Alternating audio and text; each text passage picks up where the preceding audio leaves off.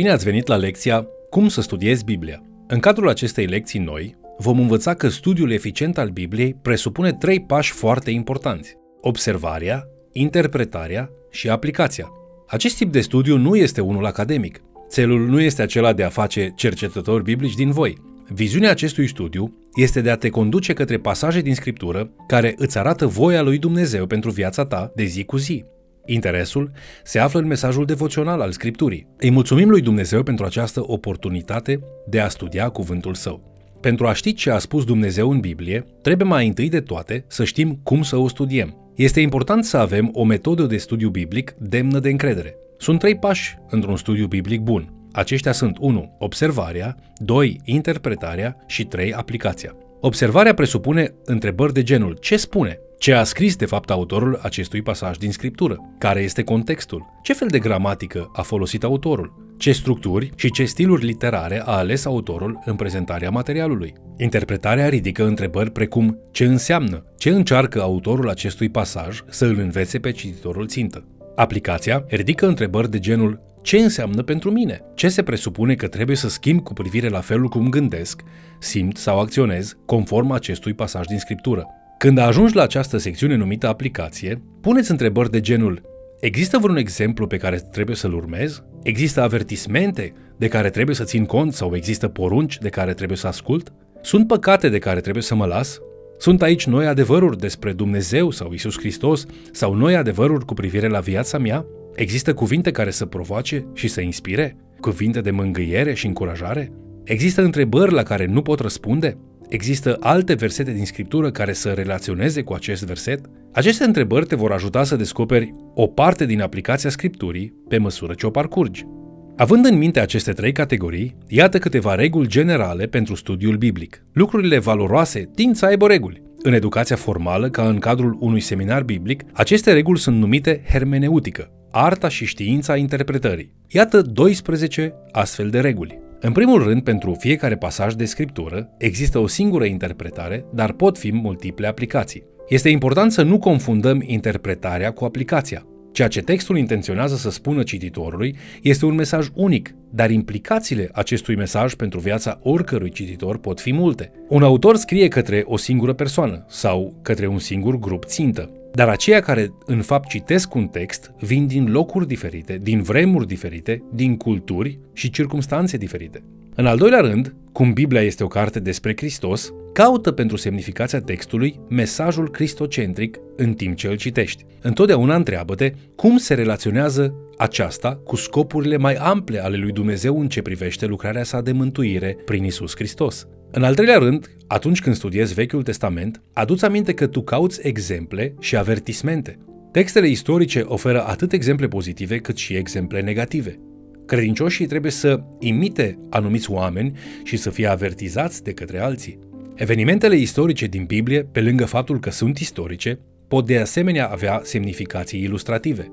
În Galaten, capitolul 4, în versetele cuprinse între 22 și 24, apostolul Pavel scrie că Avram a avut doi fii, dar de asemenea declară acești doi fii ca fiind alegorii. Avram a avut doi fii, Ismael și Isaac. Aceasta este istoria. Povestea cu toate acestea poate avea o semnificație metaforică, reprezentând două tipuri diferite de legământ. Când apostolul Pavel spune în 1 Corinteni, capitolul 10, cu versetul 11, că toate aceste lucruri s-au întâmplat sfinților din vechime, ca și exemple, el folosește cuvântul grecesc pentru pildă. Acești sfinți, deși oameni reali, au fost și pilde care sunt precum lecțiile. În al patrulea rând, niciodată nu te apropia de un pasaj din scriptură cu mintea ta deja convinsă cu privire la ceea ce înseamnă pasajul. Studiază înțelesul pasajelor biblice și nu presupune semnificația lor fără să faci investigații. Un pastor odată a împărtășit niște versete cu o femeie tulburată. Apoi aceasta i-a spus, Pastore, nu mă duce în confuzie cu scriptura. Opinia mea este deja formată. Unii oameni citesc Biblia în acest fel. Ei aud doar atunci când scriptura le spune ceea ce ei știu deja. Aceștia spun Bibliei ce anume să însemne și nu lasă ca scriptura să învețe. În al cincelea rând, de îndată ce afli semnificația unui verset din scriptură, întreabă-te dacă ești dispus să-l asculți mai înainte ca tu să-l spui al cuiva. După cum Iacov, capitolul 1 cu versetul 22 ne învață, noi trebuie să fim împlinitori ai cuvântului și nu doar ascultători. Și lucrul acesta este mai cu seamă important dacă noi suntem învățători și predicatori. Apropie de această carte, în tocmai cum a făcut-o Samuel în 1 Samuel, capitolul 3, cu versetul 10, spunând Vorbește, Doamne, căci robul tău ascultă. Asta înseamnă că o persoană trebuie să fie capabilă să spună Doamne, sunt gata să fac orice îmi spui Tu să fac.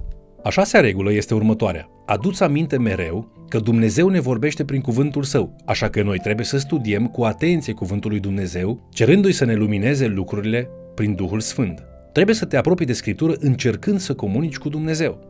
În al șaptelea rând, există unele pasaje de Scriptură care sunt greu de înțeles. Nu te simți descurajat dacă ajungi la unul din ele și nu faci o obsesie din aceste pasaje obscure. Deuteronom, capitolul 29 cu versetul 29 spune Lucrurile ascunse sunt ale Domnului Dumnezeului nostru, iar lucrurile descoperite sunt ale noastre și ale copiilor noștri pe vecie, ca să împlinim toate cuvintele legii acesteia. Sunt multe lucruri de bază în scripturi despre care Dumnezeu a spus că o să ne ia o viață întreagă ca să le stăpânim. Deci nu există niciun motiv pentru care să-ți cheltui energia spirituală și mentală încercând să-ți perfecționezi înțelegerea asupra acestor lucruri obscure. Deci, ar trebui să interpretezi aceste versete obscure și derutante în lumina versetelor care au o semnificație clară. Folosește afirmații ușor de înțeles, ca și ghid pentru înțelegerea afirmațiilor dificile. Nu construi doctrine sau învățături speciale bazându-te pe pasaje problematice și fii prudent față de predicatorii care fac asta. În al optulea rând, contextul fundamental pentru interpretarea oricărui verset din Scriptură este restul Scripturii. Cel mai bun comentariu al Bibliei este însăși Biblia. În 2 Petru, capitolul 1 cu versetul 20, cuvântul Domnului spune Fiindcă mai întâi de toate, să știți că nicio prorocie din Scriptură nu se tâlcuiește singură. Nu da niciunui pasaj o interpretare personală care contrazice învățătura clară aflată în alte părți ale Bibliei. În al doilea rând, Apropie-te de Scriptură căutând adevăr pentru trăirea vieții și nu doar ca să adaugi ceva cunoașterii tale. Cunoașterea biblică nu este o virtute. Virtutea rezultă în urma aplicării adevărate a cunoașterii biblice. Împlinirea Scripturii, ascultarea Scripturii, va face ca aceasta să fie o putere reală în viața ta. În al zecelea rând, atunci când te apropii de Scripturi, caută adevărul după care să trăiești, fără să devii preocupat de conflictele pe care le provoacă aspectele secundare. De exemplu, atunci când aduci în discuție cartea Iona, unii vor să argumenteze dacă balenele pot sau nu să înghită oameni. Cu toate acestea, cartea Iona vorbește despre prejudecată versus dragostea față de Dumnezeu. Iona îi ura pe cei din Ninive, dar Dumnezeu i-a arătat că dragostea sa se extinde și îi cuprindea până și pe vrăjmași. Lucrul acesta nu are nimic de a face cu balenele care înghit oamenii. Atunci când ajungi la cartea Iona sau la povestea lui Adam și Eva sau la oricare altă poveste din Vechiul Testament, apropie-te punând aceste întrebări. Ce spune? Ce înseamnă? Ce înseamnă pentru mine? Și, Doamne, ce adevăr încerci să-mi arăți din acest pasaj din Scriptură? Surprinde ideea, surprinde adevărul general, surprinde adevărul central. Ce spune Dumnezeu? Care este pe ansamblu mesajul concret aici? Odihnește-te în ceea ce psalmistul spune în psalmul 119 cu versetul 160. Temelia cuvântului tău este adevărul. În același spirit este și cea de-a 11-a regulă. Apropie-te de Biblie, în special de Noul Testament, căutând ceea ce noi numim argumentul sau raționamentul. Cărți precum Roman și Evrei au un argument magnific. Există o idee principală care parcurge întreaga carte, așa că încearcă să descoperi și să urmărești logica argumentului cărții și în cele din urmă a 12-a regulă. Întotdeauna ia în considerare contextul oricărui pasaj din Scriptură. Una dintre cele mai des întâlnite modalități de folosire greșită a Bibliei este să citezi un pasaj în afara contextului.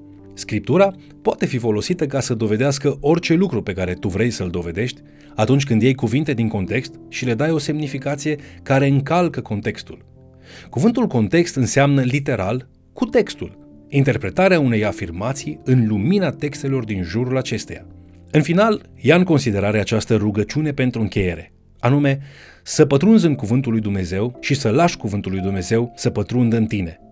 Psalmistul ne readuce aminte cât de important este lucrul acesta scriind, strâng cuvântul tău în inima mea ca să nu păcătuiesc împotriva ta, în Psalmul 119 cu versetul 11. Învățarea, studierea și aplicarea cuvântului lui Dumnezeu la viețile noastre este cheia trăirii unei vieți care să fie pe placul lui Dumnezeu. Sperăm că aceste reguli te-au iluminat. Cea mai bună modalitate de a le învăța este prin practică. Speranța și rugăciunea pentru această sesiune este ca tu să fii binecuvântat și să plănuiești să continui aprofundarea cuvântului lui Dumnezeu prin intermediul acestui studiu.